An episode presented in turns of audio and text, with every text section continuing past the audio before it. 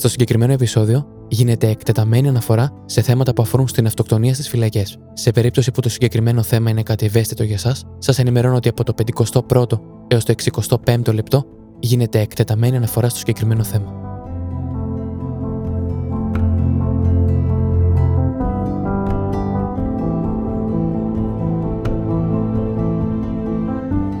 Πριν καν αρχίσω το podcast μου, διάβαζα μανιωδώς One Man, ενώ το oneman.gr δεν είναι καθαρά true crime site όπως το crime.gr που έχω μνημονεύσει αρκετές φορές, έχουν ένα μεγάλο asset.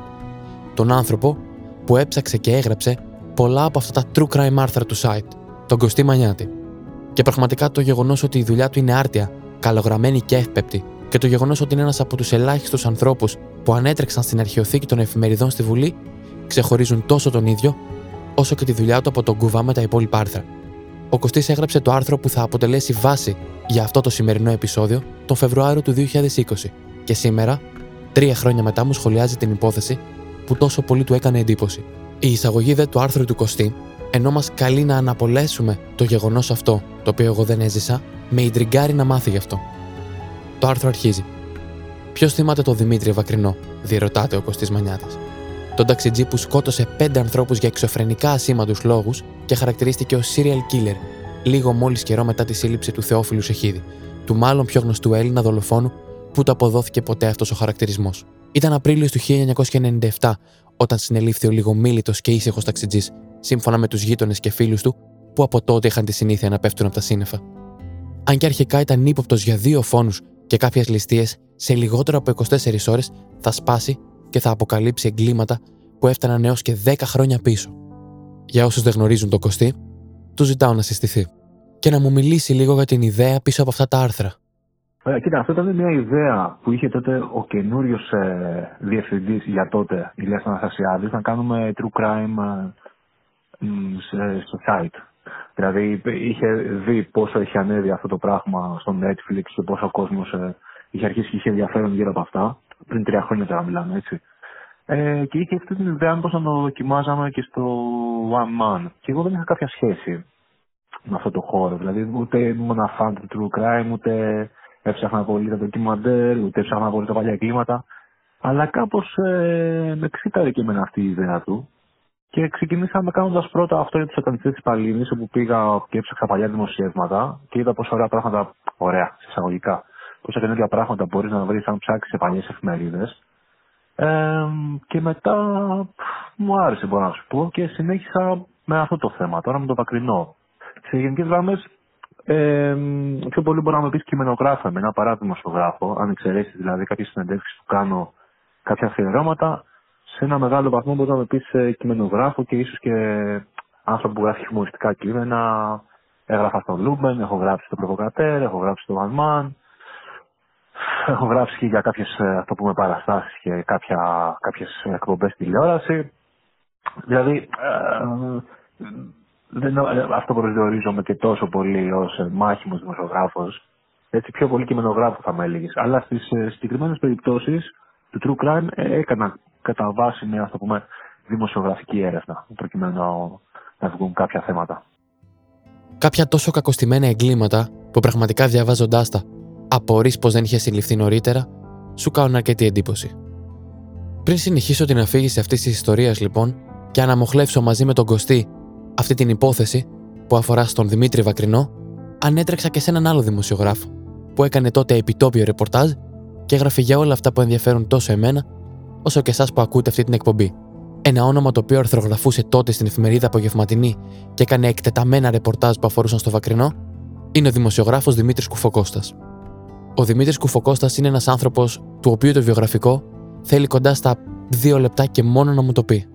Ναι, η, η αρχή έγινε το 1989 αρχικά, το Λαμία FM, το τοπικό ραδιόφωνο της Λαμίας, που είναι και η καταγωγή μου.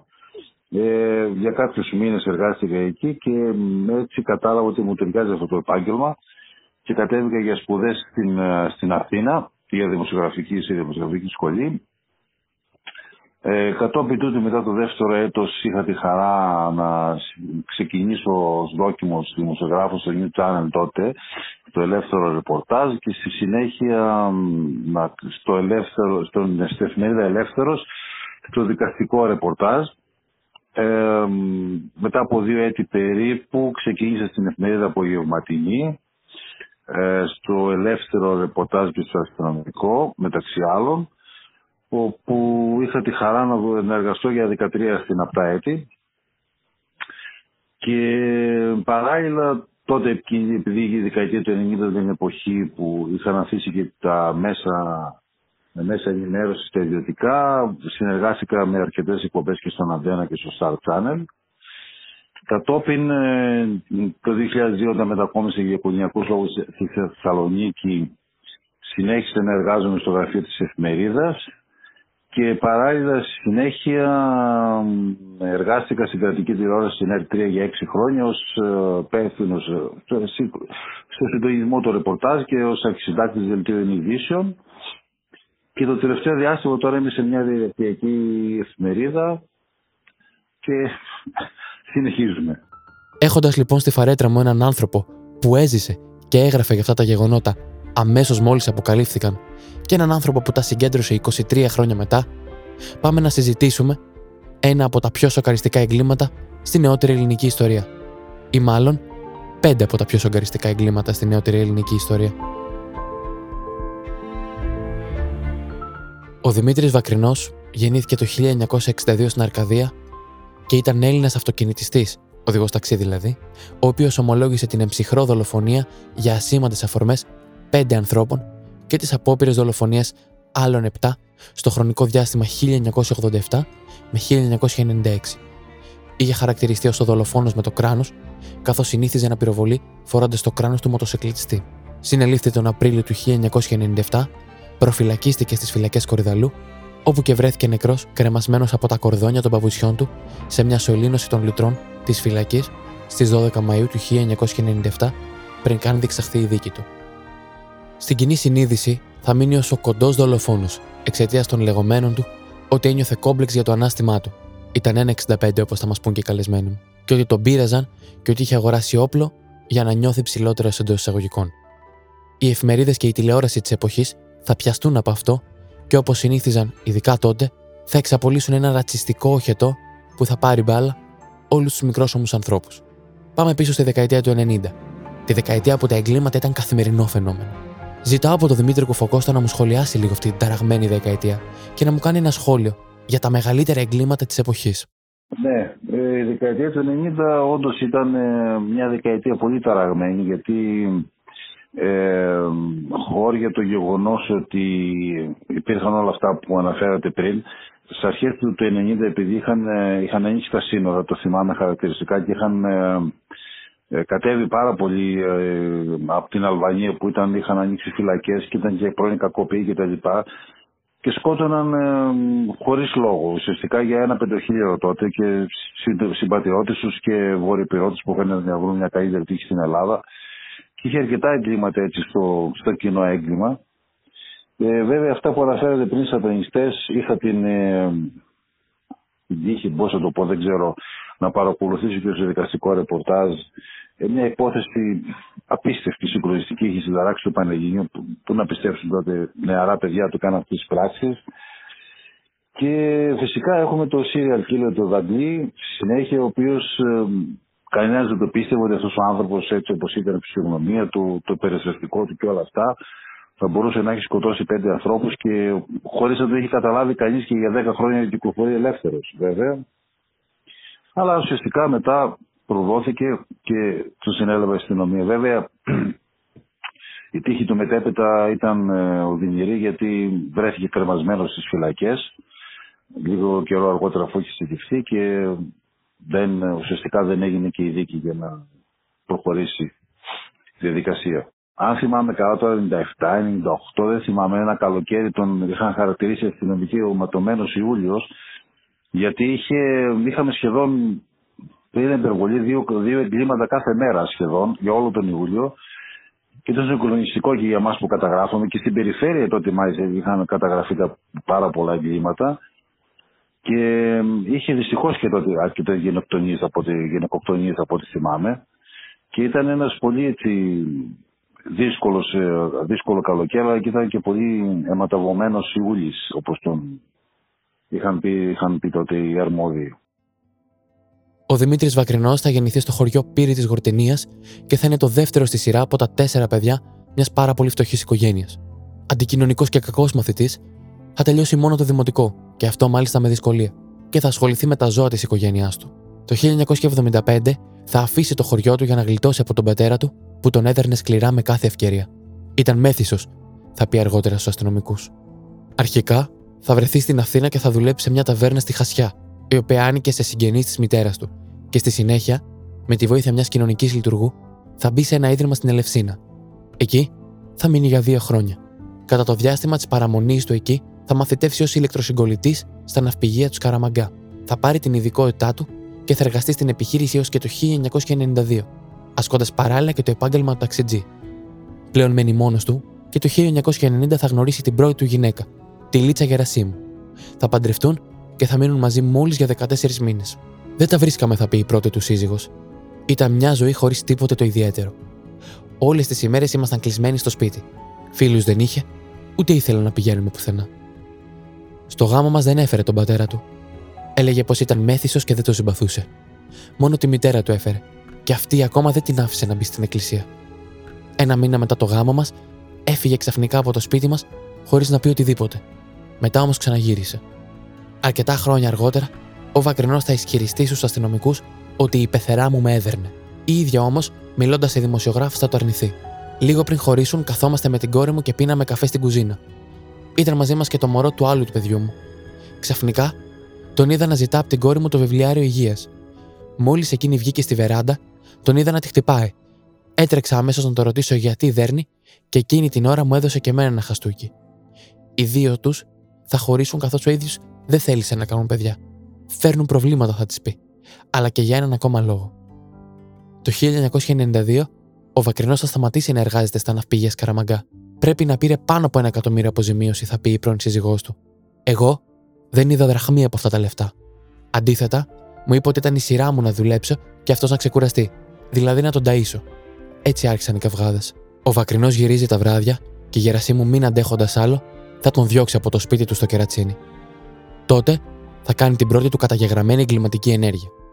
Θα κάψει το εξοχικό του πεθερού του στη Σαλαμίνα για να τους εκδικηθεί και στη συνέχεια θα διαρρήξει και το σπίτι του στο κερατσίνι. Θα καταδικαστεί ερήμην σε δύο χρόνια με αναστολή. Πλέον εργάζεται αποκλειστικά ως ταξιτζής και το καλοκαίρι του 1996 θα παντρευτεί για δεύτερη φορά την Κυριακή Χατζηδογιαννάκη. Θα μείνουν μαζί σε ένα διαμέρισμα στο Μοσχάτο μέχρι και τη μέρα που θα συλληφθεί. Όλο αυτό το διάστημα, κάτω από τη μύτη φίλων και συγγενών, αυτός ο ήσυχος λιγομίλητος άνθρωπος, όπως τον περιέγραφαν, θα δολοφονήσει πέντε άτομα και άλλα δύο θα τα αφήσει ανάπηρα. Και όλα αυτά θα τα κάνει χωρίς καμία ουσιαστική αφορμή, χωρίς κανένα πραγματικό λόγο, μόνο γιατί θεώρησε ότι τον προσέβαλαν, με τη φαντασία του πολλές φορές να τον προδίδει και να τον παρασύρει σε αυθαίρετα συμπεράσματα.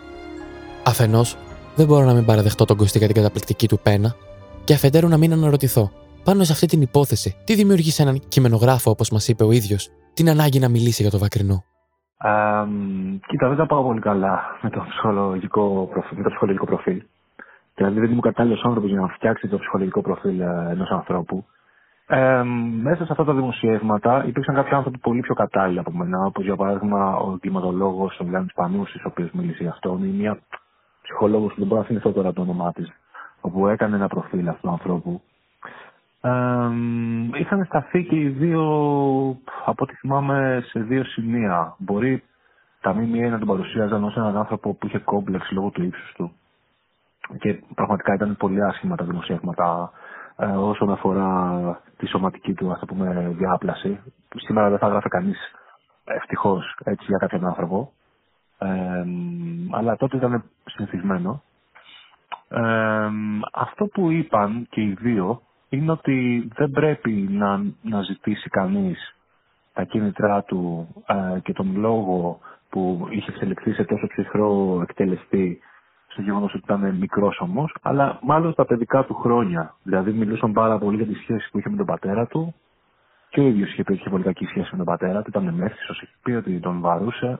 Αναγκάστηκε 13 χρονών να φύγει από το σπίτι, τον μάζεψε τελικά μια ε, γυναίκα που ήταν ε, της πρόνοια και τον έβαλε σε ένα ορφανοτροφείο, που υποτίθεται ότι συνέχισαν να τον ε, χτυπάνε και να τον συμπεριφέρονται άσχημα.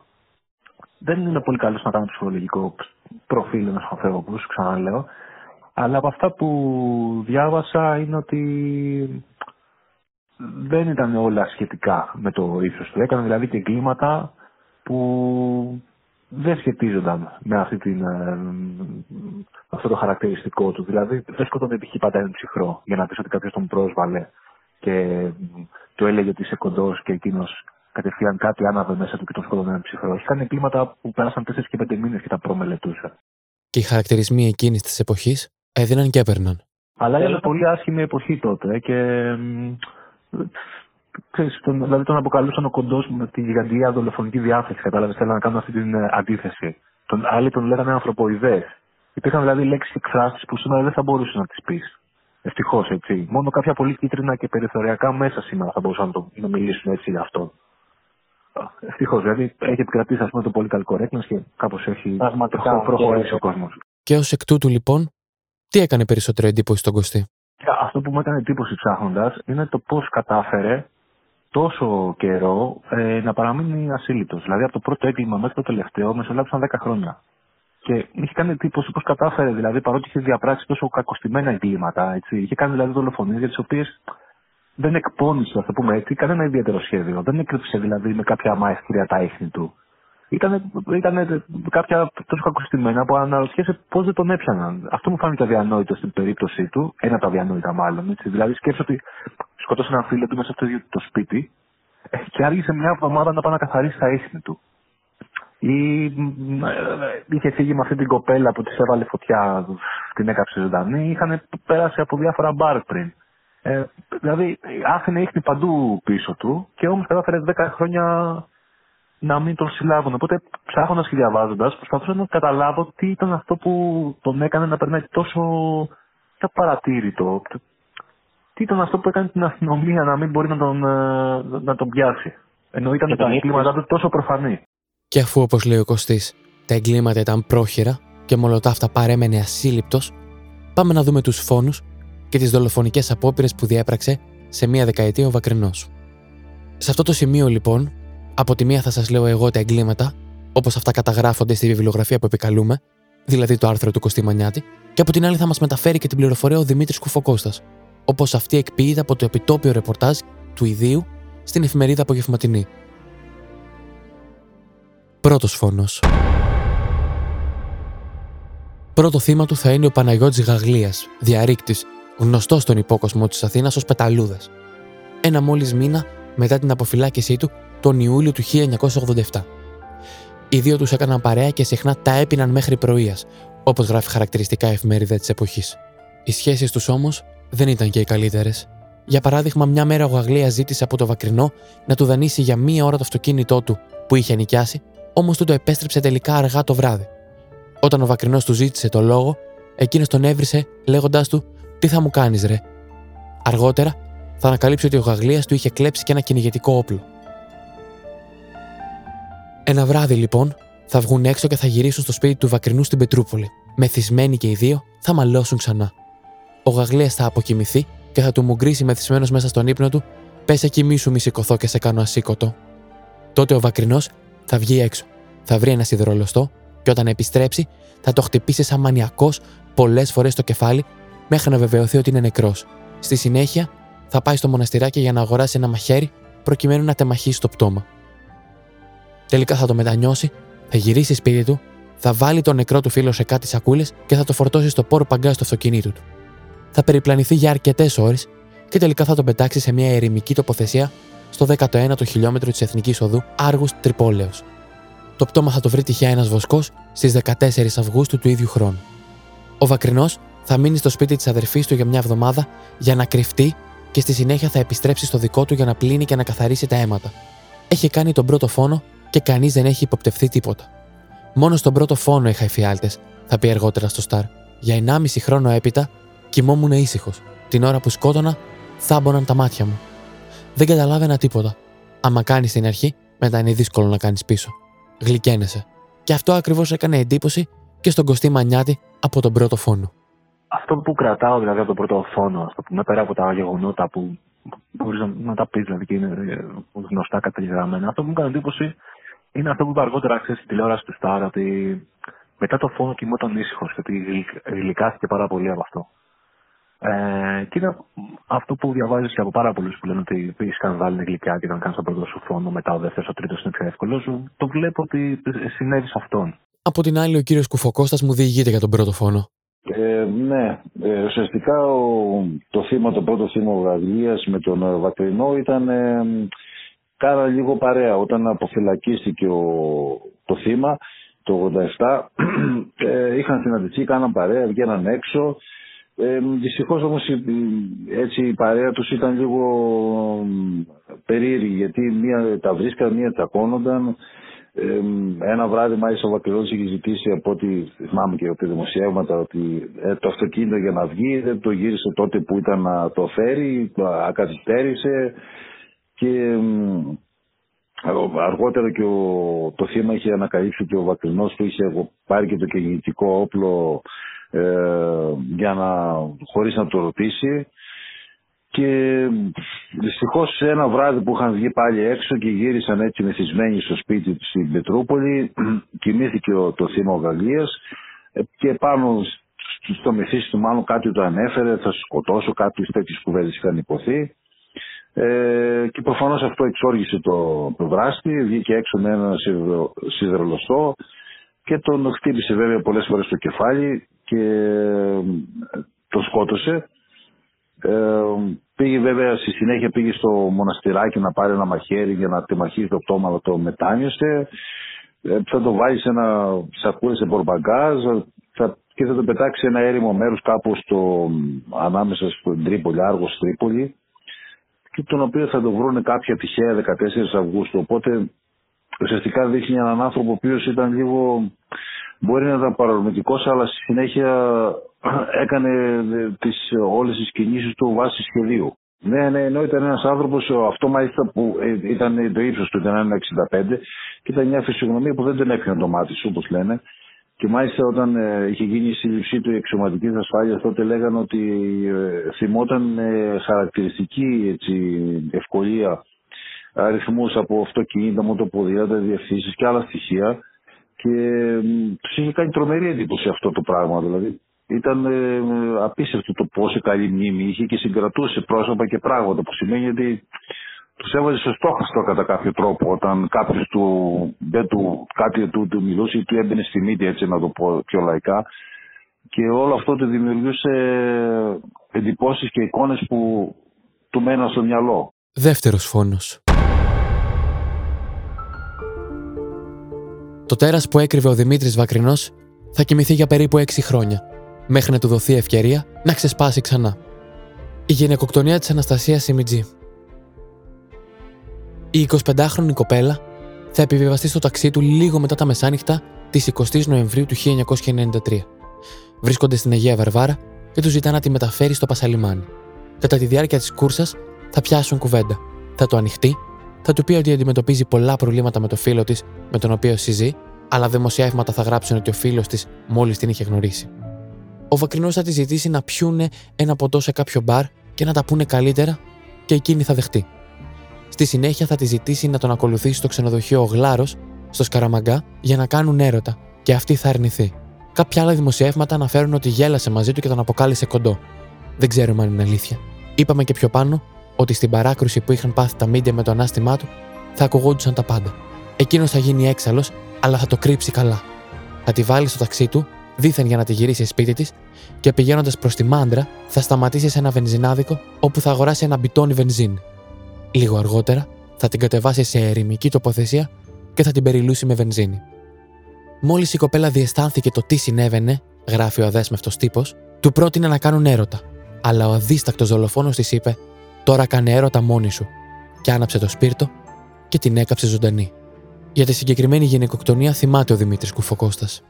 Ναι, τώρα αυτό ήταν πραγματικά κάτι που είχε συγκλονίσει όταν βγήκε στο φως δημοσιότητας, γιατί Η κοπέλα τώρα είχε περνούσε μια ερωτική απογοήτευση, πήρε ένα ταξί για να πάει σε ένα μέρος, δέχτηκε να πιούν ένα ποτό σε ένα μπαρ, προφανώς ήθελε κάποιος να την ακούσει, ο Βακρινός βέβαια ε, εκμεταλλευόμενος ίσως την δυναμία της και την ψυχολογική της πίεση που είχε και ίσως είχαν πιει για ένα ποτό παραπάνω, ποιος γνωρίζει τώρα τι είχε γίνει εκεί πέρα. Ε, τη ζήτησε να πάνε σε ένα ξενοδοχείο για να συνεδρεθούν. Αυτή όταν αρνήθηκε ε, άρχισε μετά να τον ε, λίγο τον ε, περιπέζει και τον αποκαλεί κοντό κτλ. Ε, και ουσιαστικά αυτός προφανώς όλη αυτή η άρνηση θόλωσε. Ε, είπε έλα σε βάλω να συγκυρίσω στο σπίτι στη μάντρα. Τελείως, δηλαδή πολύ στοχευμένα κατέβηκε σε ένα βεζινάδικο, πήρε ένα μπετόνι βεζίνη, την περιέλωσε, την έβαλε φωτιά, την έκαψε. Δηλαδή δείχνει ένα στιγνό εγκληματία που δεν υπολόγιζε τη ζωή ούτε τα, ε, την, την, το, το, τι υπήρχε από πίσω, μπορεί να υπήρχε οικογένεια, υπήρχαν παιδιά, οτιδήποτε, προκειμένου εκείνη την ώρα να, να εκτονωθεί και να κατά κάποιο τρόπο να, να, να κοπάσει τα, τα, τα άγρια συναισθήματά του και όλο αυτό που τον διακατήχε, το μίσος εκείνη την ώρα και η οργή κτλ. Δεν, δεν καταλάβαινε τίποτα. Ουσιαστικά έψανε τον τρόπο απλά για να σκοτώσει. Άρα έχουμε έναν άνθρωπο σε δολοφονικό κρεσέντο. Ναι, ναι, φυσικά δεν είναι. Δηλαδή ουσιαστικά έδειχνε έναν άνθρωπο χωρίς, ε, χωρίς έλεος, χωρίς, ε, ε, χωρίς δισταγμούς, χωρίς φραγμούς, χωρίς τίποτα. Δηλαδή πόσο δύσκολο είναι να σκέφτεσαι κάποιος το να πυροβολήσει κάποιον από μακριά από κοντά λες, ε, εντάξει, δεν είναι κάτι που θα είναι κάποιον τόσο δύσκολο ίσως όταν έφτανε σε ένα τέτοιο σημείο, αλλά να βάζεις φωτιά σε έναν άνθρωπο και το βλέπεις να καίγεται, ε, ε, τουλάχιστον ε, από άνθρωπο, από τρόπο, πώς θα τα χαρακτηρίσει κανεί. Δεν, δεν υπάρχουν λόγια. Με τον Κωστή συζητήσαμε αρκετά για την ανέδεια και τον κυτρινισμό με τον οποίο σχολιάζονταν και αυτό το έγκλημα από μερίδα των εφημεριδών. Και ο Κώστας πάνω σε αυτή τη συζήτηση μου κάνει ένα πολύ εύστοχο σχόλιο.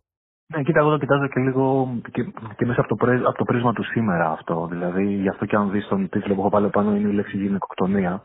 Στις εφημερίδες εποχής, δηλαδή του, του 97 για παράδειγμα, δεν, ναι, δεν υπάρχει πουθενά αυτή η λέξη γυναικοκτονία. Οπότε, κοιτώντας το λίγο με τα σημερινά μάτια, ε, σου φαίνεται ακόμα πιο ιδεχθές. Γιατί, αν δεις για εκείνη την περίοδο, προσπάθησε να το δικαιολογήσει λέγοντας ότι, ότι δεν μπορεί να σου κουνιέται η άλλη και μετά να μην σου καθίσει και, και τις βλακίε αυτές που, που λένε πάρα πολύ. Τότε είχε περάσει αυτό, είχε γραφτεί. Είχε γραφτεί ως δικαιολογία και κάποιος, κάποιοι άνθρωποι το διάβαζαν και λέγανε Μπορεί. Ε, σήμερα αυτό δεν μπορείς να το πεις, αυτό ευτυχώς. Οπότε αυτό μου έκανε λίγο εντύπωση. Οι δικαιολογίες, όπως και με μια άλλη γυναίκα αργότερα που προσπάθησε να τη σκοτώσει, τέλος πάντων είχε στη λίστα του για να τη σκοτώσει, πάλι έλεγε τα ίδια και για αυτήν, ότι δεν μπορεί κάποιον να σκουνιέται και μετά να κάνει τη δύσκολη, ότι αυτές θέλουν ε, πρέπει να τις δολοφονήσεις τέλος πάντων.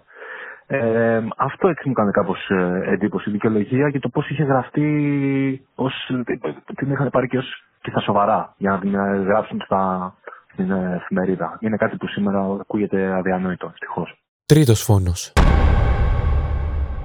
Είμαι σίγουρος ότι τόσο εσείς όσο και εγώ έχουμε δύο οδηγούς σε πιάτσες να μαλώνουν για μια κούρσα. Η συγκεκριμένη λοιπόν σκηνή που εκτελήχθηκε μεταξύ του Βακρινού και ενός άλλου οδηγού ονόματι Ανδρεάδη αποτέλεσε την αρχή του τρίτου κατά σειρά φόνου του Βακρινού. 1993 και ενώ βρίσκεται σε πιάτσα ταξί, ο Βακρινός, στην Ελευσίνα, περιμένοντας πελάτη, ο συνάδελφός του Θεόδωρος Ανδρεάδης θα παραβιάσει τη σειρά και θα του κλέψει τον πελάτη, λέγοντάς του ότι εσύ είσαι ταξιτζής της Αθήνας και να πας εκεί. Αυτό θα είναι και το επόμενο θύμα του. Ο ίδιος περιέγραψε κατά την αναπαράσταση του εγκλήματος τον σκότωσα γιατί δημιούργησε κάποιο πρόβλημα στην Ελευσίνα, στην πιάτσα. Ήμουν πρώτος. Περίμενα 20 λεπτά. Ήρθε μετά αυτός και με πήρε με τσαμπουκά την κούρσα. Δεν ήταν αυτό το πρόβλημά μου ακριβώς. Εγώ τότε έκανα την κίνηση και του πήρα τον αριθμό. Αυτός τότε βγήκε έξω με θυμό και με έβρισε και έκανε μια κίνηση για να με χτυπήσει. Τον εμπόδισε ένας συνάδελφος. Αυτό που έκανε με ενόχλησε πιο πολύ. Καλύτερα να με σκότωνε παρά η κίνηση που έκανε. Δεν ήταν οι 100 ή 500 δραχμές ήταν η κίνηση που έκανε. Ο Βακρινός δεν θα ξεχάσει την προσβολή. Θα αφήσει να περάσουν τέσσερις μήνες για να ξεχαστεί η φάτσα του και στις 9 Ιανουαρίου του 1994 θα επιβιβαστεί στο αμάξι του Ανδρεάδη προσποιούμενος στον πελάτη και ζητώντας του να τον μεταφέρει στην Κόρινθο. Στη γέφυρα του Λουτρακίου θα του ζητήσει να σταματήσει για να βγει να κάνει την ανάγκη του. Μόλις τελειώσει, θα του ζητήσει λίγο νερό για να πλύνει τα χέρια του. Ο οδηγός θα βγει από το αυτοκίνητο για να του φέρει το παγούρι του που κρατούσε στο πορ παγκάζ. Τη στιγμή που είναι όρθιος και πλάτη στο βακρινό, εκείνος θα τον πυροβολήσει εξ επαφή πέντε φορές με το 45 του, σκοτώνοντάς τον ακαριέα. Θα τον παρατήσει σε εκείνο το σημείο. Θα κλέψει το ταξί του και θα επιστρέψει στην Ελευσίνα. Στην Ελευσίνα θα προσπαθήσει να εξαφανίσει τα ίχνη του, καίγοντας το ταξί σε ερημική τοποθεσία. Δεν θα διστάσει μάλιστα αργότερα να παρευρεθεί και στην κηδεία του, μια κίνηση που δείχνει πολλά για την ψυχοσύνθεσή του. Η μαρτυρία προέρχεται από τον τότε πρόεδρο Συνδέσμου Αυτοκινητιστών Ταξί Αττικής, κύριο Μπαντουράκη, ο οποίος ήταν παρόν στην κηδεία του Ανδρεάδη. Θα πει ο ίδιος τα νέα. Τώρα που είδαμε τις φωτογραφίες, διαπιστώσαμε ότι στην κηδεία του συναδέλφου μας ήταν μαζί μας ο δολοφόνος του. Αυτό μου εκμυστηρεύτηκαν σήμερα πολλοί συναδελφοί του. Βλέποντας τη φωτογραφία του Βακρινού, τον θυμήθηκαν. Ένα έγκλημα σαν αυτό έκανε αρκετή εντύπωση στον κύριο Κουφοκώστα. Καθώς αυτό το έγκλημα έγινε μόλις για μία κούρσα. Ναι, δυστυχώς ε, έγινε για μια κούρσα. Μην ξεχνάμε όμως ότι τι μέρες μας έχουν τσακωθεί πολύ και έχουν καταλήξει νοσοκομεία για μια θέση πάρκινγκ. Έχουν ε, γίνει αλλεπάλληλα επεισόδια και φασαρίες και τσακωμένοι. Αυτό είναι πολύ Ναι. για μια θέση πάρκινγκ και έχουν τραβηχθεί και μαχαίρια για, επειδή κάποιος έρθει στη θέση γιατί πάρκαρες εσύ και όχι εγώ ήρθα πρώτος και εσύ ήρθα δεύτερος και μου βγήκες στη θέση. Οπότε, τι να πούμε τώρα, μερικοί την έχουν την ανθρώπινη ζωή προφανώς σε μεγάλη ευκολία. Ε, ναι, τότε ήταν εκεί στην Ελευσίνα, πήγαινα, ήμουν πρώτος λέω βακρινός τότε και περίμενα 20 λεπτά και ήρθες με, με κάποιο τσαμπουκά είπε χαρακτηριστικά και μου πήρε στην κούρσα και τα λοιπά. Ε, απάνω εκεί άρχισε η λογομαχία να βρίζονται, άρχισαν διάφορες ε, κινήσεις απειλητικές. Ε, ε, κάποιος τον, τον εμπόδισε και να, να, γίνει, να, να πάει να χτυπήσει τον Ανδρεάδη και προφανώς αυτός εξόργησε περισσότερο το βατρινό και ήταν η κίνηση που έγινε και οπότε αυτός ε, δεν ξέχασε την προσβολή Και άφησε τέσσερις μήνες να περάσουν ώστε να εκτελέσει το σχέδιό του. τέσσερις μήνες και έφτασε ουσιαστικά το Γενάρη του 1994 και προσποιούμενος τον ταξιτζή μπήκε στο, τον επιβάτη συγγνώμη, στο ταξί του θύματος στον Ανδρεάδη ε, ήθελε να το είπε να το μετα- μεταφέρεις στην Κόρυθο εκεί σε κάποια στιγμή στο Λουτράκι κοντά του είπε να σταματήσει για να κάνει την ανάγκη του και του ζήτησε λίγο νερό από τα χέρια. Ο οδηγός λέει μόλις τότε, σύμφωνα με τις μαρτυρίες, βγήκε από το αυτοκίνητο, του φέρει το παγούρι ε, και έχει την πλάτη του στο βακρινό. Τον πυροβόλησε πέντε φορές ε, εξ επαφής με το 45 του. Ε, θα τον αφήσει στο σημείο, θα κλέψει το ταξί, θα γυρίσει στην Ελευσίνα, θα κάψει το ταξί. Δηλαδή ε, πράγματα ασύλληπτα. που- που- Πόσο καλά οργανωμένο το είχε και πόσο ε, προμολυ... όχι προμολυθημένα. Ε, δηλαδή εκεί την ώρα το μυαλό του έφερνε θα έλεγα 500 στροφές για να καλύψει το, το έγκλημά του χωρίς να διστάσει να, να κάνει πράγματα τα οποία άλλος θα, στη θέ- ένας δράστης θα μπορούσε να το μελετήσει μήνες ολόκληρες για να κάνει καταστρώσει κάποιο σχέδιο και μάλιστα δεν, το παράδοξο είναι ότι ε, πήγε και στην κηδεία του ανθρώπου και εκεί πέρα δηλαδή, δείχνει ότι ξαφνικά είδαν και οι συνάδελφοι άλλοι και τα λοιπά που ότι αργότερα που ήταν ότι είναι δολοφόνος ότι είχαν ε, εκπλαγεί οι άνθρωποι οι συνάδελφοι του Ανδρεάδη τον είχα δει στην κηδεία δηλαδή ο άνθρωπος ήταν ε, έδειχνε μια ψυχική κατάσταση πολύ αλλοπρόσελη Τέταρτος φόνος. Στις 21 Δεκεμβρίου του 1995 θα πυροβολήσει και θα σκοτώσει εμψυχρό δύο αδέρφια, τον Κώστα 23 ετών και τον Αντώνη 35 ετών του Γιάννου Σπυρόπουλου. Λίγο καιρό πριν, ο Βακρινός τους είχε πουλήσει το αυτοκίνητό του. Ένιωσε όμως ότι τον έριξαν γιατί ενώ συμφώνησαν για 700.000 δραχμές, εκείνοι του έδωσαν 600.000. Φύγε κοντέ καλοπληρώθηκε, του είπανε, όταν διαμαρτυρήθηκε. Ο δολοφόνος θα πάει κρυφά στο σπίτι του στο Μενίδη και με μια κλεμμένη μοτοσυκλέτα θα διαρρήξει το αυτοκίνητο με ένα αντικλείδι που είχε κρατήσει. Εκείνοι όμως θα τον ακούσουν και θα αρχίσουν να τον καταδιώκουν, χωρίς εκείνος να το αντιληφθεί. Κάποια στιγμή θα σταματήσει να βάλει βενζίνη και εκεί θα τον προλάβουν. Ο μικρότερος από τα δύο αδέρφια θα κατέβει από το αυτοκίνητο, θα τρέξει προς το μέρος του και θα του ανοίξει την πόρτα. Αν με έπιαναν, δεν θα μπορούσα να αντιδράσω, θα με ξυλοκοπούσαν άγρια. Είμαι και αδύναμος, θα πει αργότερα κατά την αναπαράσταση του εγκλήματος. Θα σε γαμίσω, μου λέει, και ίσα ίσα που με ακουμπά. Δεν πρόλαβε να με πιάσει, εκείνη την ώρα τα έχασα. Έτρεμα. Για να τον αποφύγω, τράβηξα το όπλο και του έριξα. Πίσω του έρχονταν και ο άλλος αδερφός του, ο Αντώνης. Τράβηξα το όπλο και τον πυροβόλησα και αυτόν. Ο Βενζινοπόλης έφυγε τρέχοντας και τα δύο αδέρφια αιμόφερτα θα κλειστούν στο γραφείο του στην προσπάθειά τους να σωθούν. Εκείνος θα αφήσει το 45 και θα βγάλει από το αυτοκίνητό του ένα άλλο όπλο, των 7,65 mm. Με αυτό θα τους δώσει και τις χαριστικές βολές. Όταν τους είδες πληγωμένους να σέρνονται στο πάτωμα, δεν τους λυπήθηκες; Γιατί τους πυροβόλησες ξανά, θα ρωτήσει η εισαγγελέας κατά την αναπαράσταση. Το έκανα για να μην με προδώσουν. Αν δεν τους είχα ήδη τραυματίσει, θα έφευγα. Για να μην με προδώσουν, μπήκα στο πρατήριο και τους σκότωσα. Στους αστυνομικούς θα ομολογήσει ότι το αυτοκίνητο ήθελε να το κλέψει για να σκοτώσει έναν νεαρό μοτοσυκλετιστή, που τον έβρισε νωρίτερα εκείνη τη μέρα στο Μοσχάτο, ενώ πάρκαρε. Είχε κρατήσει τον αριθμό της πινακίδας του και είχε σκοπό να τον βρει και να τον χτυπήσει με το αυτοκίνητο. Δεν μάθαμε ποτέ το όνομα του μοτοσυκλετιστή, ούτε και εκείνος έμαθε πόσο τυχερός στάθηκε εκείνη τη μέρα. Ναι, τότε ήταν περίπου ναι, πριν τις γιορτές του 1995, όταν σκότωσε τα δύο παιδιά, νέα παιδιά και εκείνα, 23 και 35. Ε, ο, το Βακρινός είχε πουλήσει το αυτοκίνητό του και στα δύο παιδιά και ουσιαστικά έγινε η δολοφονία για, τότε για 100.000 δραχμές τότε εποχή γιατί είχαν άλλα συμφωνήσει αλλά διαφορά ήταν 100.000 δραχμές ε, και ουσιαστικά ήταν ένα πολύ μικρό ποσό και χάθηκαν δύο ζωές για 100 χιλιάρικα. Και μάλιστα επειδή τα παιδιά τότε φαίνεται, φέρεται ότι είχαν πει ότι φύγε, εντάξει, καλοπληρώθηκες κοντέ, αυτό προφανώς το καρφώθηκε στο μυαλό.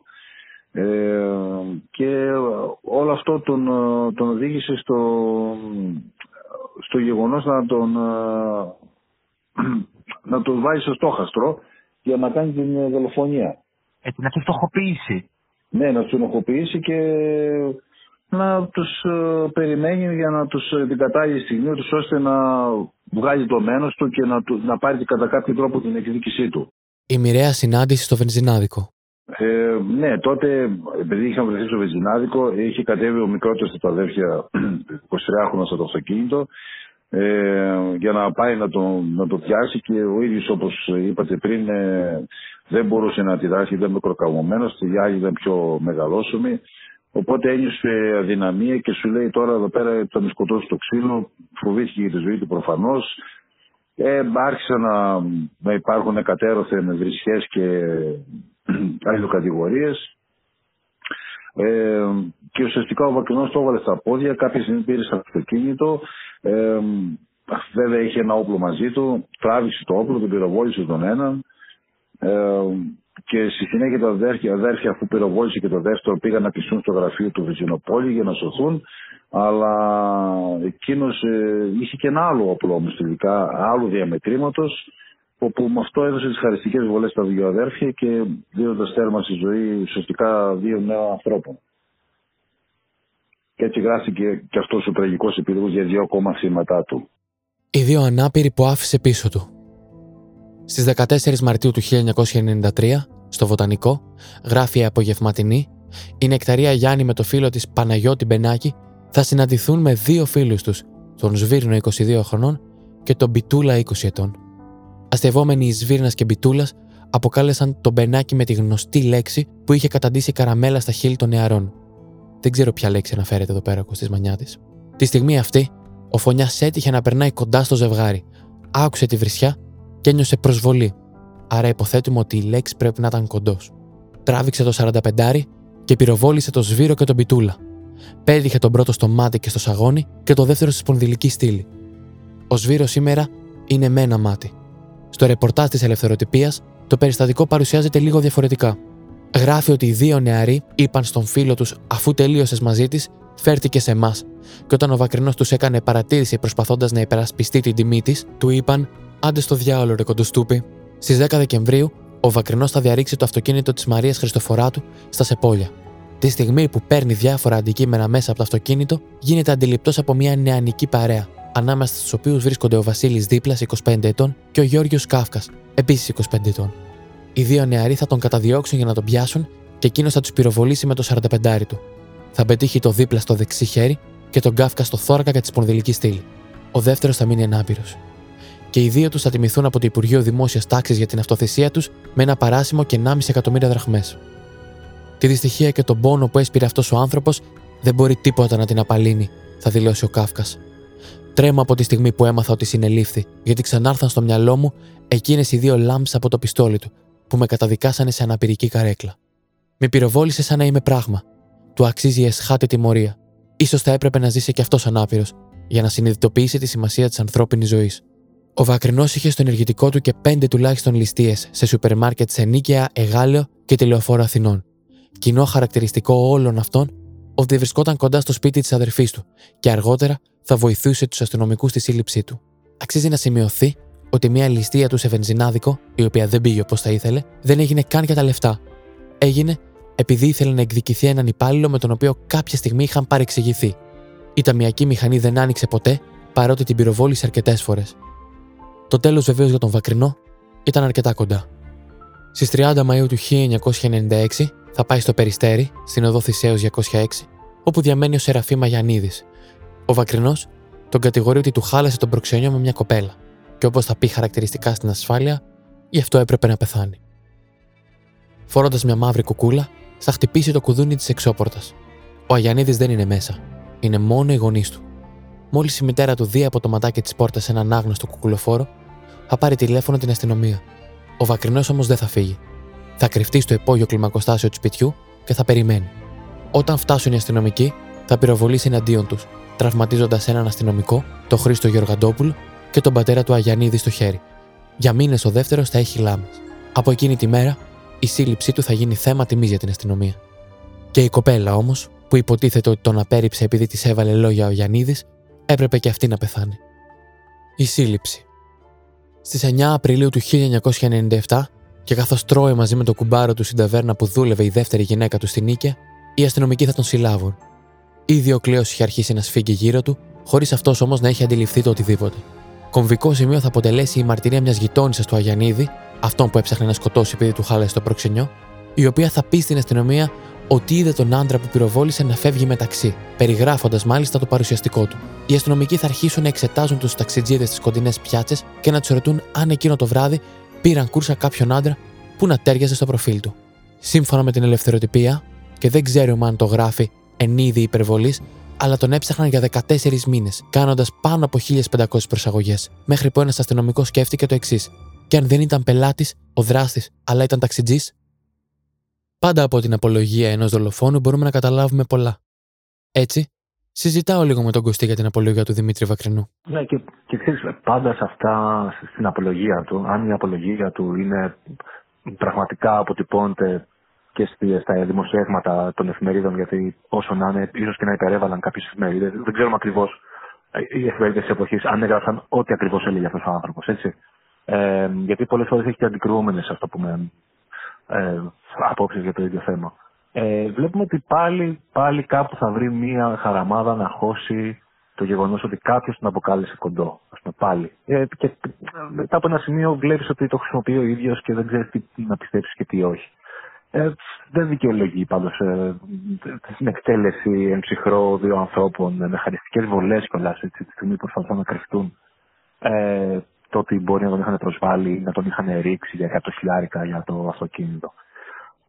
Αυτό. Εδώ συζητάω με τον κύριο Κουφοκώστα για την απολογία του Βακρινού. Ο Βακρινός κατηγόρησε την οικογένειά του για τη μετέπειτα καταστροφική του πορεία. Ε, ναι, σύμφωνα με αυτά που έχει τότε δηλώσει οι αστυνομικού, καταρχάς γεννήθηκε στο, σε ένα χωριό στη Γορτινία, στην Πελοπόννησο. Ε, και ήταν ε, τέσσερα παιδιά η οικογένεια, μια φτωχή οικογένεια. Ε, ουσιαστικά από τότε έχει δείξει την ψυχοσύνθησή του, γιατί ήταν ένας αντικοινωνικός, αντικοινωνικός μαθητής. Ε, ίσως αποτέλεσε το σχολείο με δυσκολία το δημοτικό. Ε, συνέχεια έγινε βοσκός. Ε, 13 χρόνων έφυγε για να γλιτώσει τον πατέρα του, όπως δήλωνε τον χτυπούσε, ήταν μέθης ο πατέρας του. Ε, και όλο αυτό του έχει δημιουργήσει τραύματα, μάλιστα έχει απειλεί, προσπαθούσε τότε και παλιότερα να τον σκοτώσει. Ε, και όλο αυτό έχει δημιουργήσει μια ψυχοσύνθεση ιδιαίτερα δύσκολη. Ε, στη συνέχεια πήγε στην Αθήνα, δούλευε σε κάποιες ταβέρνες, ε, μπήκε σε ένα ίδρυμα στην Ελευσίνα, ε, έκανε διάφορες δουλειές, πήγε στην ναυτιλίες Καραμαγκά, ε, και στη συνέχεια έγινε και ταξιτζής. Βέβαια αργότερα πατρέθηκε βέβαια, αλλά δεν μείναν, μείναν για 14 μήνες μαζί με τη γυναίκα του. Ε, ουσιαστικά ήταν ένας άνθρωπος ο οποίος και λόγω του ύψους του όπως είχαμε πει αλλά και του χαρακτηριστικών του και τα λοιπά και της πρώτερης κακής παιδικής ηλικίας που είχε και όλα αυτά που βίωνε ε, του είχαν δημιουργήσει ένα στρες και ένα άγχος ότι ε, θα είναι το, κατά κάποιο τρόπο ένιωθε το παιδί της ταρπαζιάς και έτσι να, να κάνω ένα παραλληλισμό, δεν ξέρω αν είναι ατυχής ή όχι. Μου ήρθε στο μυαλό οι ταινίες που ήταν ο Τζανετάκος που, που ήταν συνήθως το ό,τι έγινε, ξέρω εγώ, συνήθως έτρωγε μια καρπαζιά γιατί ε, έκανε λάθη και ίσως αισθάνονταν και αυτός κάπως έτσι. Ρωτάω τον κύριο Κουφοκώστα, τι θυμάται, τι συζητούσαν τότε στα γραφεία της απογευματινής για αυτό το έγκλημα; Πώς μας είχε φανεί τότε. Ουσιαστικά εντάξει είχε χαρακτηριστεί serial killer γιατί έχει σκοτώσει πέντε ανθρώπους και κάναν κάποια, αν θυμάμαι καλά, πάνω από 10 χρόνια το πρώτο έγκλημα. Οπότε για να ανακαλυφθεί ε, και οι αστυνομικοί βέβαια δεν πίστευαν ότι ένας άνθρωπος διπλανής πόρτας, ένας άνθρωπος που κυκλοφορεί, που ουσιαστικά όπως είπαμε δεν τον πιάνει το μάτι σου και κάνει τόσο οργανωμένα εγκλήματα, τόσο, με τόση ευκολία, με τόση οργάνωση. Βέβαια, να παραλείψω, αν θυμάμαι καλά, είχε γίνει και άλλα επεισόδια. Είχε πυροβολήσει κάποια παιδιά που είχαν μείνει, ένας είχε μείνει ανάπηρος είχε απειλήσει ανθρώπους γιατί ήθελε να χωρίσει με μια, με τη, ήθελε να το χωρίσουν όπως υποστήριζε μια γυναίκα που αγαπούσε, ε, πήγαινε στα σπίτια, απειλούσε.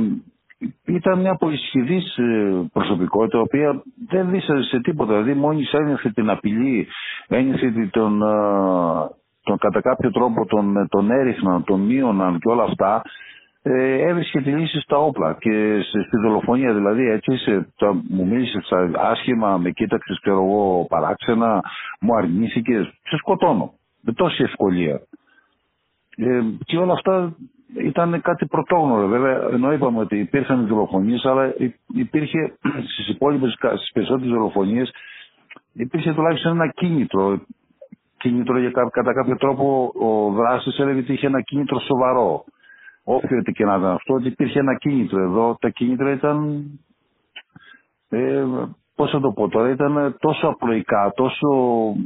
Ένα ερώτημα που πάντα γεννιέται όταν μιλάω με τους δημοσιογράφους που έζησαν αυτά τα γεγονότα είναι εάν είδαν ή αν γνώρισαν ποτέ τους δράστες από κοντά. Ε, ναι, είχε τύχει προς την, κατά τη διάρκεια της προσαγωγής που ήταν στην ασφάλεια ε, και ουσιαστικά τότε έλεγε έκανε τι δηλώσει και έλεγε ότι θα, θα μπορώ, το, το, τον είχαμε ρωτήσει αν θυμάμαι καλά γιατί το κάναμε και τα λοιπά, γιατί λέει, με λέγανε κοντό, γιατί θα περιβολούσα και με ρημίγκι, είχε πει χαρακτηριστικά θυμάμαι από, και από κάποιους τίτλους. Ε, αν, αν κάποιος με ρημίγκι θα το σκότωνα ακόμα, ακόμα και αν με αδικούσε. Δηλαδή ουσιαστικά ήταν ένας άνθρωπος ο οποίος δεν το έχεις σε τίποτα. Σου λέει, μ' αδίκησε, σκοτώνω. Δεν, δεν έχω δεύτερη κουβέντα, δεν έχω δεύτερη σκέψη. Okay. έφυγες. Επειδή με, με ενόχλησε. Ήταν ένας άνθρωπος ουσιαστικά που. Το τέλος του Βακρινού. Ο Βακρινός επέλεξε και αυτός να γράψει το δικό του τέλος με ένα ζευγάρι κορδόνια. Στις 12 Μαου, ένα σχεδόν μήνα μετά τη σύλληψή του, θα βρεθεί κρεμασμένο στο κελί του το γεγονός ότι δεχόταν συνεχώς απειλές από άλλους συγκρατούμενούς του έκανε τους φύλακες να τον μεταφέρουν στην απομόνωση ώστε να τον προστατεύσουν. Τον κρατούσαν σε ένα ειδικό κελί μαζί με άλλους πέντε κρατούμενους που περνούσαν τα ίδια. Το πρωί εκείνης της ημέρας, όταν οι κρατούμενοι θα βγουν στο προάβλιο, εκείνος θα αποφασιστεί ότι θέλει να κάνει μπάνιο. Θα σχηματίσει έναν βρόχο με δύο κορδόνια, τη μία άκρη θα την περάσει στο λαιμό του και την άλλη θα τη δέσει σε σωλήνα στην οροφή. Θα ανέβει πάνω στον υπτήρα και θα δώσει ένα σπρόξιμο και θα απαγχωνιστεί.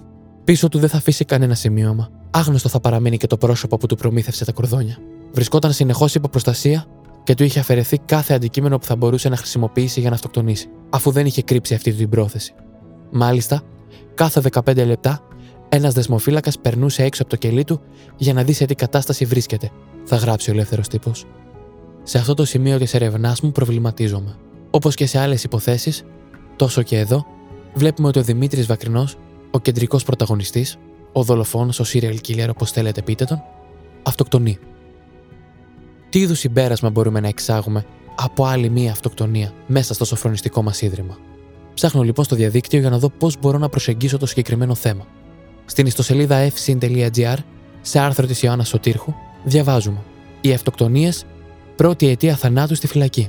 Τη φράση παραλάβαμε καμένη γη, με την οποία απαξιώνονταν οι προηγούμενοι κυβερνώντες από τους επόμενους, μας έφερε στο νου το γεγονός που αποκαλύφθηκε πέρυσι σε συνέδριο της Ελληνικής Εταιρείας Μελέτης του Εγκλήματος και του Κοινωνικού Ελέγχου, ότι είχε χαθεί το βιβλίο των θανάτων κρατουμένων που τηρούσε το Υπουργείο Δικαιοσύνης από τη δεκαετία του 70.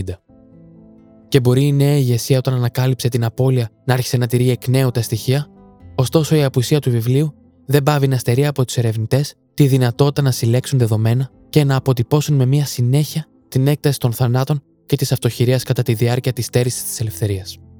Α μην μας διαφεύγει ότι θα μπορούσαν να εκλειφθούν και ως θάνατοι στα χέρια του κράτους, αποδεικνύοντας ότι πρόκειται για έναν αναχρονιστικό θεσμό που εξοντώνει.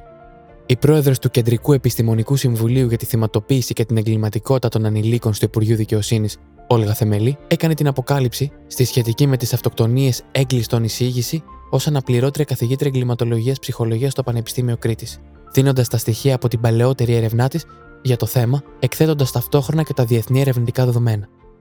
Ιδιαίτερη βαρύτητας είναι η παρατήρησή της ότι αν και στο γενικό πληθυσμό η αυτοκτονία κατέχει τη δέκατη θέση στις αιτίες θανάτου, ωστόσο μεταξύ των κρατουμένων κατέχει την πρώτη και αποτελεί την πιο κοινή αιτία θανάτου στις φυλακές, αφού ο δείκτη των αυτοκτονιών στη φυλακή είναι από 4 έως και 11 φορές υψηλότερος από τον αντίστοιχο στο γενικό πληθυσμό. Αλλά γιατί σας τα λέω εγώ; Α μας τα πει η ίδια. Την καλωσορίζω και τη ζητάω να συστηθεί. Καλησπέρα σας, είμαι η Όλγα Ιθαμελή. Ε, Όπως λέω συνήθως είμαι δασκάλα για μεγάλα παιδιά, δουλεύω στο Πανεπιστήμιο της Κρήτης, είμαι αναπληρώτρια καθηγήτρια. Ήθελα να γίνω αρχαιολόγος. Δεν υπήρξε ποτέ καλή μαθήτρια όμως εκείνη την εποχή. Η φιλοσοφική είχε πολύ υψηλές μονάδες. Έγινε εγκληματολόγος, αλλά νομίζω ότι και δυο έχουμε ένα κοινό πεδίο ενδιαφερόντων. Ε, ψάχνουμε στα βαθιά. Σκάβουμε στα βαθιά και προσπαθούμε να κάνουμε τα σκοτάδια φως. Να ανεβάσουμε την αλήθεια λίγο προς τα πάνω. Ε, είμαστε εδώ για να συζητήσουμε κάτι εξαιρετικά ενδιαφέρον και ευχαριστώ για την ευαισθησία που δείχνετε για αυτό το θέμα. Είναι επίσης ε, σε ένα πεδίο σκοτεινό, αφορά τις φυλακές. Τη ζητάω να μου μιλήσει λίγο για την εισήγησή της σχετικά με τις αυτοκτονίες έγκλειστων. Κοιτάξτε, οι αυτοκτονίες σε, σε χώρους εγκλισμού ε, καλύπτουν ένα απόλυτα σκοτεινό πεδίο. Ε, έχει ιδιαίτερο ενδιαφέρον για τους ερευνητές, αλλά και για οποιονδήποτε πολίτη. Ξέρετε, η, η φυλακή περιορίζει μόνο το δικαίωμα της ελευθερίας. Ε, πιο απλά μπορεί να πει κανείς ότι περιορίζει την προστόπο κίνηση. Δηλαδή, μπορείς να κινείσαι για κάποια χρόνια της ζωής σου σε ένα συγκεκριμένο κτίριο, σε συγκεκριμένους χώρους. Αυτό είναι όλο. Όμως, είναι σκληρό, προφανώς. Όμως, δεν προσβάλλει κανένα άλλο ένομο αγαθό. Κανένα. Ε, Δυστυχώς όμως, επειδή η φυλακή είναι ένα ολοπαγές ίδρυμα, ένα ίδρυμα δηλαδή με απόλυτα περικλειστικό χαρακτήρα, δηλαδή σε έναν ε, ε, στενό φραγμό που αποκλείει τις επαφές με τον έξω κόσμο, συχνά, στη χώρα μας σίγουρα, δυστυχώς, ε, καταλύει και μια σειρά από άλλα αγαθά. Όπως είναι το αγαθό της υγείας, όπως είναι το αγαθό της επικοινωνίας, όπως είναι το, το αγαθό της εκπαίδευσης. Αλήθεια είναι τελευταία χρόνια έχουν γίνει αρκετά βήματα με τα σχολεία δεύτερης ευκαιρίας. Όπως είναι το αγαθό της γενετή ελευθερίας. Όπως είναι το αγαθό της εργασίας. Ε, ε, οι συνθήκες λοιπόν εγκλισμού, ειδικά σε χώρους που έχουν πολύ μεγάλο θέμα υπερπληθυσμού, υπερσνοσισμού, σε αυτές τις περιπτώσεις και από αυτές τις συνθήκες, δυστυχώς πολλές φορές καταλύεται και το αγαθό της ζωής. Ε, σε όλο τον κόσμο ξέρουμε ότι ο δείκτης ε, αυτοχειρίας εντός των καταστημάτων κράτησης είναι υπερδεκαπλάσιο. Δηλαδή σκεφτείτε τώρα, να σας πω έτσι πολύ, αν θέλετε, ε, γενικά, ότι ας πούμε, ενώ ε, ο δείκτης ε, στο γενικό πληθυσμό μπορεί να είναι γύρω στο 4 100.000 κατοίκων, ε, πολιτών, στην, ε, στις φυλακές είναι 150, ε, η αυτοκτονία, η αυτοχειρία στη φυλακή είναι ο πρώτος, η πρώτη αιτία θανάτου στον έγκλημα πληθυσμό. Πόσο ευάλωτη άραγε είναι η υπόδικη; Το είπατε κι εσείς, οι υπόδικοι είναι όλοι ευάλωτοι. Ξέρετε αυτή η μετάβαση, η, η, η, προετοίμαση, δεν μπορούσε να υπάρχει προετοιμασία, αλλά ε, η ξαφνική μετάβαση από καθεστώς πλήρους ελευθερίας σε καθεστώς πλήρους εγκλισμού ε, είναι κάτι που θέτει το υποκείμενο σε μια τρομακτική θέση, έτσι, σε, σε, σε, σε, σε μια ψυχική ας πούμε τριβή. Έτσι. Ε, σε ένα ψυχικό κατακαιρματισμό. Η πιο ευάλωτη όλων, διεθνώς, αυτό δηλαδή που μας λένε οι έρευνες διεθνώς, είναι η υπόδικη. Είναι, ε, όπως λέγαμε παλιά, προφλεξμένοι. Είναι εκείνοι δηλαδή οι οποίοι ε, έχουν συλληφθεί, έχει αποφασιστεί η προφυλάκησή τους, είναι προσωρινά κρατούμενοι, προσωρινή τους κράτηση, ε, και δεν γνωρίζουν τι γενέστε. Έτσι. Το υπέρμετρο άγχου, η αγωνία, ο στιγματισμός, ε, ο εγκλισμό με ανθρώπους ε, πολύ διαφορετικών, αν θέλετε, κατηγοριών, διαφορετικών τέλειες εγκλημάτων. Όλα αυτά δημιουργούν μια, όπως είπα, μια τρομακτική ψυχολογική στριβή, μια, ένα, ένα υπέρμετρο άγχος, το οποίο δεν μπορεί να πολλές φορές να το μετριάσει τίποτα, μια τρομακτικά, ε, τρομακτική δυσκολία προσαρμογής σε πολύ γρήγορο ε, διάστημα σε συνθήκες τρομακτικά δύσκολες, καυτικές, όπως είναι το πλαίσιο της φυλακής, όπου συχνά η απάντηση είναι δραπετεύω τώρα, φεύγω τώρα με τον δικό μου τρόπο. Ε, σκεφτείτε ότι η πλειονότητα των, των αυτοχειριών ε, παρατηρείται το πρώτο 48ωρο από την είσοδο του κρατούμενου στον χώρο της φυλακής. Έτσι, οι εισερχόμενοι κρατούμενοι αυτοκτονούν το πρώτο, τις πρώτες 48 ώρες με πιο επικίνδυνες τις πρώτες τρεις και αυτοκτονούν με ε, ε, μέσα που φέρουν πάνω τους ε, και σημεία πρόσδεσης που βρίσκουν μέσα στο, στο χώρο της φυλακής. Αυτό επίσης έχει πολύ μεγάλη, αυτή η γνώση έχει πολύ μεγάλη σημασία γιατί θα πρέπει να λαμβάνεται υπόψη ε, όταν υιοθετούμε προγράμματα πρόληψης αυτοχειρίας. Δηλαδή είναι πάρα πολύ βασικό. Γι' αυτό βγάζουμε τα κορδόνια, ζώνε, ε. τους από σακ δεν έχουμε μέσα σωλήνες εξωτερικούς, ε, δεν έχουμε γάντζους, δεν έχουμε τζάμια, δεν έχουμε μπάρες, τέτοια πράγματα που, που ε, ε, είναι σημεία πρόσδεσης. Έχουμε δηλαδή προσπαθούμε να έχουμε ασφαλείς χώρους. Αυτό είναι το τεχνικό κομμάτι τώρα, είναι το κτηριολογικό. Έτσι ξεκινάμε από αυτά. Στο σημείο αυτό αναγνωρίζεται και το modus operandi του Δημήτρη Βακρινού. Τον τρόπο δηλαδή με τον οποίο αυτοκτόνησε. Είναι το, το modus operandi, το τρόπος δηλαδή είναι, είναι, είναι ο ίδιος σχεδόν πάντα ο απαρχονισμός με, ε, μέσα που βρίσκεται και σε σημεία πρόσδεσης που υπάρχουν στην, μέσα στο χώρο της φυλακής. Είναι ο τρόπος ο οποίος απαντάται διεθνώς. Είναι ο πιο σημαντικός τρόπος. Πώς και εγγραφείται η φυσιογνωμία του αυτόχειρα κρατούμενου; Τα ζητήματα τα οποία μπορεί να έχει διαπράξει μπορεί να είναι ε, να αφορούν μια γκάμα ε, αδικημάτων. Δηλαδή, μπορεί να έχουμε εγκλήματα υψηλής δικοκοινωνική απαξίας, ε, όπου η ποινή που απειλείται, η ποινή η οποία εκτίεται είναι για κουρδισματική πράξη. Αυτό εννοούμε όταν λέμε για δικήματα υψηλής απαξίας. Δηλαδή μπορεί να είναι, ας πούμε, μια πράξη ανθρωποκτονίας από δόλο ή βιασμό. Ή... Ε, Όμως έχουμε και περιπτώσεις ε, κρατουμένων και υποδίκων ή ε, καταδικαστέντων που έχουν αφαιρέσει τη ζωή τους ακόμα και για εγκλήματα χαμηλής απαξίας. Έτσι. Έχουμε, μπορεί να έχουμε νεαρούς στη ηλικία κρατούμενους που οδηγούνται στην αυτοχειρία, μπορεί να έχουμε και μεγαλύτερε ηλικίε. Συνήθως είναι άντρε υπόδικοι, να το πούμε αυτό, τις, οι, οι αυτόχειρε. Ε, γιατί ε, αυτό σημαίνει και στο γενικό πληθυσμό, δηλαδή η πλειονότητα των ε, αυτόχειρων είναι άντρες. Δηλαδή οι γυναίκες συνήθως έχουν υψηλά ποσοστά, υψηλούς δείκτες ε, αυτοτραυματισμών, ε, ε, απόπειρας αυτοκτονίας, αλλά οι άντρες συνήθως προσπαθούν με πιο βία μέσα ικανά να οδηγήσουν στο θάνατο και τελικά το, το επιτυχάνουν. Άρα λοιπόν συνήθως έχουμε άντρες διαφόρων ηλικιών. Να πω ότι ε, ας πούμε ότι πιο πολλές ηλικίες είναι από τα 25 45.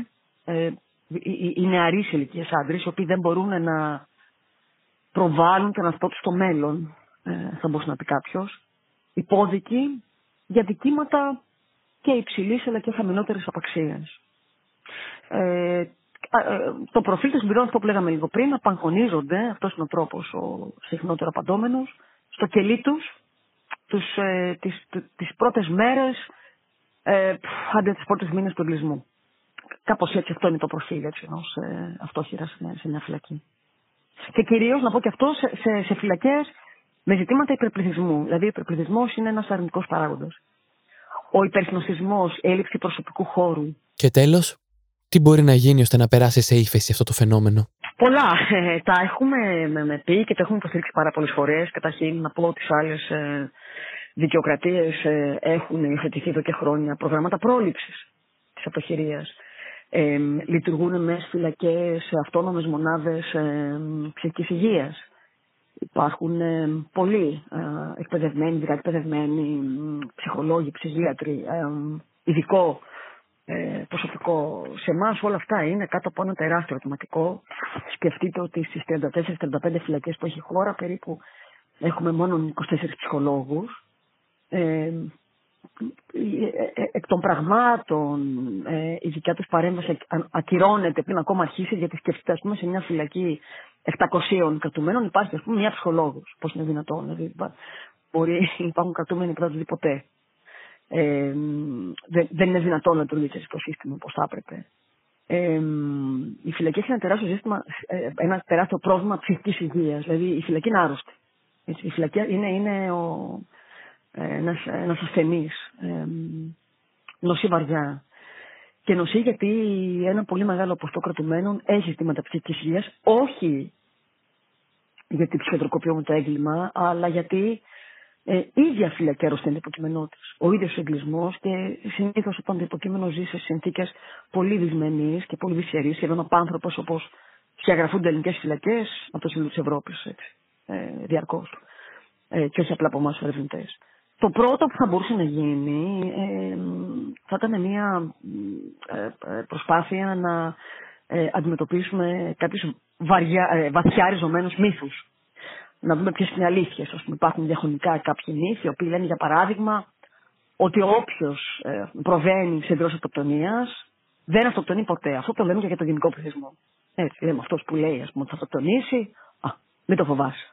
Αυτό είναι μύθος ε, ο κρατούμενος ο οποίος προβαίνει σε οποιαδήποτε δίωση αυτοκτονίας ε, θεωρείται υποκείμενο ψηλού, κρατούμενος ψηλού κινδύνου αυτοχειρίας. Και τα βέβαια αμέσως να έχει μια άλλη φροντίδα. Ας πούμε ένας άλλος μύθος είναι ότι αυτός ο οποίος έχει αποφασίσει να αυτοκτονήσει το κάνει ξαφνικά χωρίς καμία προειδοποίηση. Όχι, ούτε αυτό υπάρχει. Ε, το πώς ο καθένας ε, εκφράζει αυτόν τον, τον πόνο και ε, ε πώς ουρλιάζει εσωτερικά ε, και οι ενδείξεις αυτής της ε, ε, της, της κατάστασης που προκυμάζεται έτσι, της ε, ε, αυτοκτονικής συμπεριφοράς πρέπει να μάθουμε να διαβάζουμε να τις εντοπίζουμε νωρίς. Ε, Ένας άλλος μύθος λέει ότι εκείνος ο οποίος έχει κάνει μια φορά μια απόπειρα, εντάξει, φοβήθηκε και δεν το ξανακάνει. Και αυτό είναι λάθος. Εκείνος ο οποίος οδηγείται σε μια απόπειρα αυτοκτονίας επίσης είναι υψηλού κινδύνου για επανάληψη και επαναλαμβάνει. Αυτό δείχνει η εμπειρία και η έρευνα. Ένας μύθος είναι επίση ότι εκείνος που θέλει να πεθάνει θα το κάνει τόσο άλλο, άρα ας πούμε, δεν έχει νόημα να προσπαθούμε γιατί θα βρει τον τρόπο. Κανείς δεν θέλει να πεθάνει. Είναι μια απόγνωση, μια κραυγή, ε, απόγνωση, μια κραυγή για βοήθεια. Ε, ένα, ένας άλλος μύθος λέει ότι οποιαδήποτε συζήτηση με τους κρατούμενους προκειμένου να διασκεδάσουμε οποιαδήποτε ε, σκέψη αυτοκρατική συμπεριφορά μπορεί να έχει το αντίθετο αποτέλεσμα, δηλαδή να ενισχύει την πρόθεση για φέρει ζωής του. Αυτό δεν συμβαίνει. Συζητάμε με τους κρατούμενους τι σκέφτονται και τι θα θέλουν να κάνουν και πώς αισθάνονται. Αυτό του αποφορτίζει και α, ανοίγει δρόμους επικοινωνίας, χτίζει γέφυρες άλλη υποστήριξη. Ε, και το χειρότερο απ' όλα, το οποίο βέβαια έχει, το πληρώνει με χρυσάφι, είναι ότι τελικά εκείνος ο οποίος απειλεί θα αυτοκτονήσει, ενεργεί εκδραστικά. Δεν το φοβόμαστε. Το λέει μόνο και μόνο για να πετύχει αυτό που θέλει. Ότι τελικά τι είναι ο κρατούμενος ένας ε, χειριστικός έγκλειστος, ο οποίος θέλει να περάσει το δικό του και δεν τελεί σε κανένα περίπτωση σε, σε κίνδυνο αυτοκτονίας. Αυτό είναι λάθος.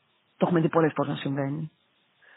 Ε, η αλήθεια λοιπόν είναι ότι και η δήλωση ε, και μόνο η, ε, η πρόθεση αφαίρεση ζωής καθούν τον κρατούμενο υποκείμενο ψηλού κινδύνου. Ε, όσοι προτείνεται να αυτοκτονήσουν έχουν αφήνουν πρωτοποιητικά μηνύματα. Ε, οι υποστήριξε φτώχειε δεν θέλουν να πεθάνουν. Ε. Υποψήφιοι φτώχειε μάλλον δεν θέλουν να πεθάνουν. Έτσι, θέλουν όμως κάποιους άλλους όρους μιας αξιοπρεπούς ζωής, ακόμα και μέσα στου χώρου του εγκλισμού. Ε, ουσιαστική επικοινωνία. Ουσιαστικέ σχέσει επικοινωνίας. Αυτό είναι που μπορεί να βοηθήσει σημαντικά διαχείριση μιας κρίσης. Και οι, οι, οι, οι περισσότερε αυτοκτονίες δεν συνδέονται τόσο με ψυχικά ζητήματα ψυχικής υγείας, όσο με τα δεινά του εγκλισμού, όσο με την ίδια τη φυλακή. Με την ίδια τη φυλακή.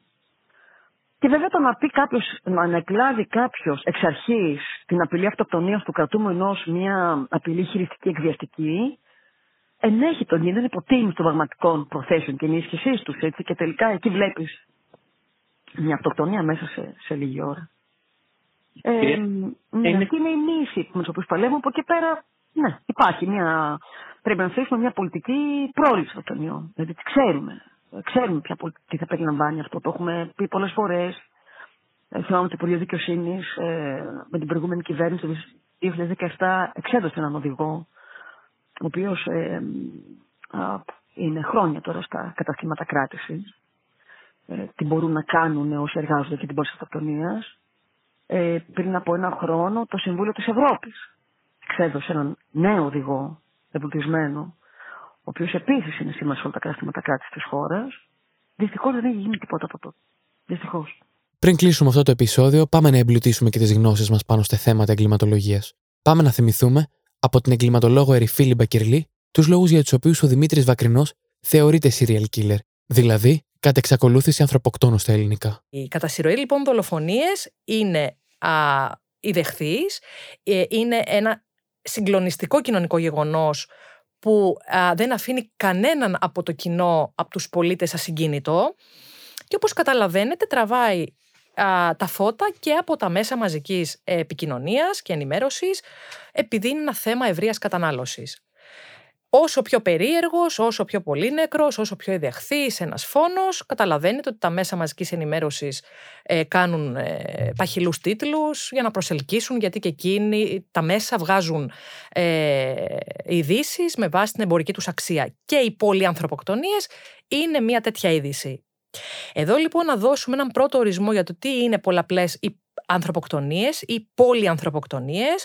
Είναι λοιπόν εννοείται πράξεις ακραίας βίας, εννοείται, με κύριο χαρακτηριστικό ότι θίγουν επανειλημμένα και σε μεγάλο αριθμό ατόμων το υπέρτατο αγαθό της ανθρώπινης ζωής. Έχουμε πολλές κατηγορίες α, πολυανθρωποκτονιών. Δεν είναι μόνο οι serial killers που αναφερθήκατε. Έχουμε τη μαζική ανθρωποκτονία, mass murder, έτσι πέρα από τη serial, όπου εδώ έχουμε σε μία δολοφονική επίθεση πολλά θύματα. Ε, για παράδειγμα, πάρτε κάποιες τέτοιες δολοφονικές επιθέσεις που έκαναν ε, στο Όσλο, στο Βέλγιο, ο Μπρέιβικ, έτσι, ο αντίστοιχος, ε, που πήγε σε μια κατασκήνωση και σκότωσε πολλά νεαρά άτομα με μία μόνο δολοφονική επίθεση. Άρα αυτόν τον ονομάζουμε mass murderer, όχι serial killer. Σωστά. Έχουμε τον α, ανθρωποκτόνο κατά τον serial, την κατά ανθρωποκτονία, τη serial murder, όπου εδώ είναι αυτή η κατηγορία στην οποία αναφέρεστε και έχουμε ε, ο δολοφόνος, ο ανθρωποκτόνος σκοτώνει πολλά θύματα, αλλά όχι με μία μόνο φορά, δηλαδή η ανθρωποκτονία επαναλαμβάνεται σε τακτά χρονικά διαστήματα και σε διαφορετικές τοποθεσίες, αλλά αυτή του η ανθρωποκτόνος δράση μπορεί να κρατήσει καιρό. Δηλαδή μπορεί να εγκληματίσει τώρα και να εγκληματίσει μετά από δύο εβδομάδες και μετά από τρεις μήνες και μετά από ένα χρόνο. Ακριβώς δηλαδή αυτό που έκανε ο Δημήτρης Βακρινός. Βεβαίως, ο Δημήτρης Βακρινός είχε και περίοδο ανάπαυλας ή cooling off period, όπως τη χαρακτηρίζει το FBI. Δεν είχε αυτό που λέμε, και το λέει και το FBI, ας το πούμε, οι αστυνομικές υπηρεσίες αυτές, ότι να μεσολαβεί ανάμεσα στις ανθρωποκτονίες αυτές μια cooling off period. Μια, μια περίοδος ανάπαυλας του δράστη. Να μπορέσει ο δράστης να ξεκουραστεί, γι' αυτό λέγεται cooling off, να πάρει τις αποστάσεις του από το έγκλημα και μετά να το επαναλάβει σε εύλογο για εκείνον χρονικό διάστημα, το οποίο βέβαια ποικίλει. Ήταν λοιπόν ο Βακρινός εξουσιαστής κατ' εξακολούθηση ανθρωποκτόνος. Έχουμε τον εξουσιαστή serial killer, αυτό που σκοτώνει για να επιβεβαιώσει την ισχύ του και την κυριαρχία του πάνω στο θύμα.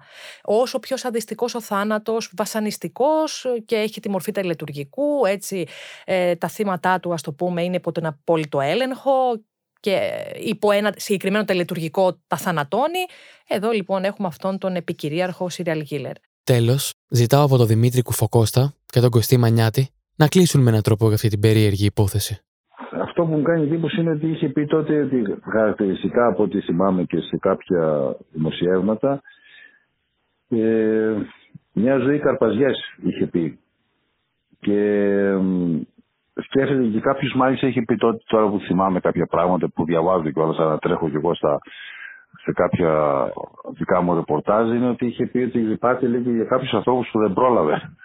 Δηλαδή φανταστείτε ότι πόσοι άνθρωποι ευτυχώς την γλίτωσαν από κάπου ίσως τον, τον είχαν αδικήσει ή του είχαν κακομιλήσει ή είχε βρεθεί σε κάποια στιγμή να έχουν τσακωθεί για κάποιο πράγμα και λέει μετάνιωσε και τους ανθρώπους λέει, που δεν πρόλαβα. Δηλαδή ήταν τόσο, τόσο, τόσο, τόσο άνθρωπος ο οποίος δεν... Ε, και η κηδεία του αν θυμάμαι καλά δεν πήγαν, δεν είχε συγγενείς, δεν ήταν δικηγόροι, δεν, δεν κάποιος άνθρωπος να πάει να, να δείξει κάποιο ίχνος ε, έτσι συμπάθειας.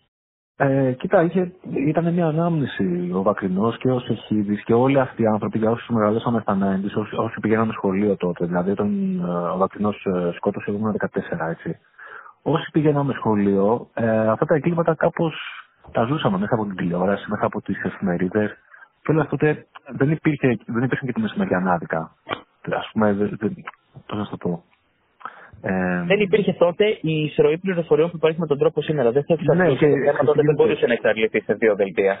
Ναι, και πώ να σου πω, υπήρχε η τίτλοι τότε έκαναν εντύπωση γιατί ε, δεν υπήρχαν μεσημεριανέ εκπομπές. Και ένα μεγάλο κομμάτι ας πούμε, της φρίκη τότε το κάλυπτε και το αναδείκνε ω ως προς το κοινό, έτσι έφταστα, οι εφημερίδες καθημερινές που ακόμα τότε είχαν πολύ μεγάλη κυκλοφορία. Οπότε θυμάμαι έντονα και να βλέπω το βράδυ τι ειδήσει, αλλά και την άλλη μέρα πηγαίνοντας στο σχολείο ή γυρνώντας και θέλοντας να δω ας πούμε, τις ε, αθλητικές εφημερίδες, δίπλα έβλεπα και τις πολιτικές όπου τον είχαν πρωτοσέλιδο. Ξέρεις, πάντα, πάντα μου, είχε, μου είχε αποτυπωθεί η φάσα του και το τι είχε κάνει μέσα στη μνήμη μου. Οπότε ήθελα να το δω από κοντά ξανά με τα μάτια ενός ε, όριμου ανθρώπου, ξέρεις, να ξαναδώ αυτή την ιστορία. Αυτό ήταν πιο πολύ που με ενδιαφέρει. Να τα ξαναβάλω δηλαδή λίγο τα πράγματα σε μια σειρά, να φύγει και αυτή η μυθοποίηση που συμβαίνει όταν είσαι μικρός και ακούς κάποιους που έχει σκοτώσει 5-6 ανθρώπους. Ε, μυθοποίηση αρνητική εννοώ, καταλαβαίνεις αυτό το λέω. Ε, ήθελα να τον δω λίγο ως άνθρωπο, πέρα από, το, από αυτό που τον είχα μάθει ως ε, έφηβος, ως ένα ακτίνος. Δεν άλλαξα γνώμη σε καμία περίπτωση.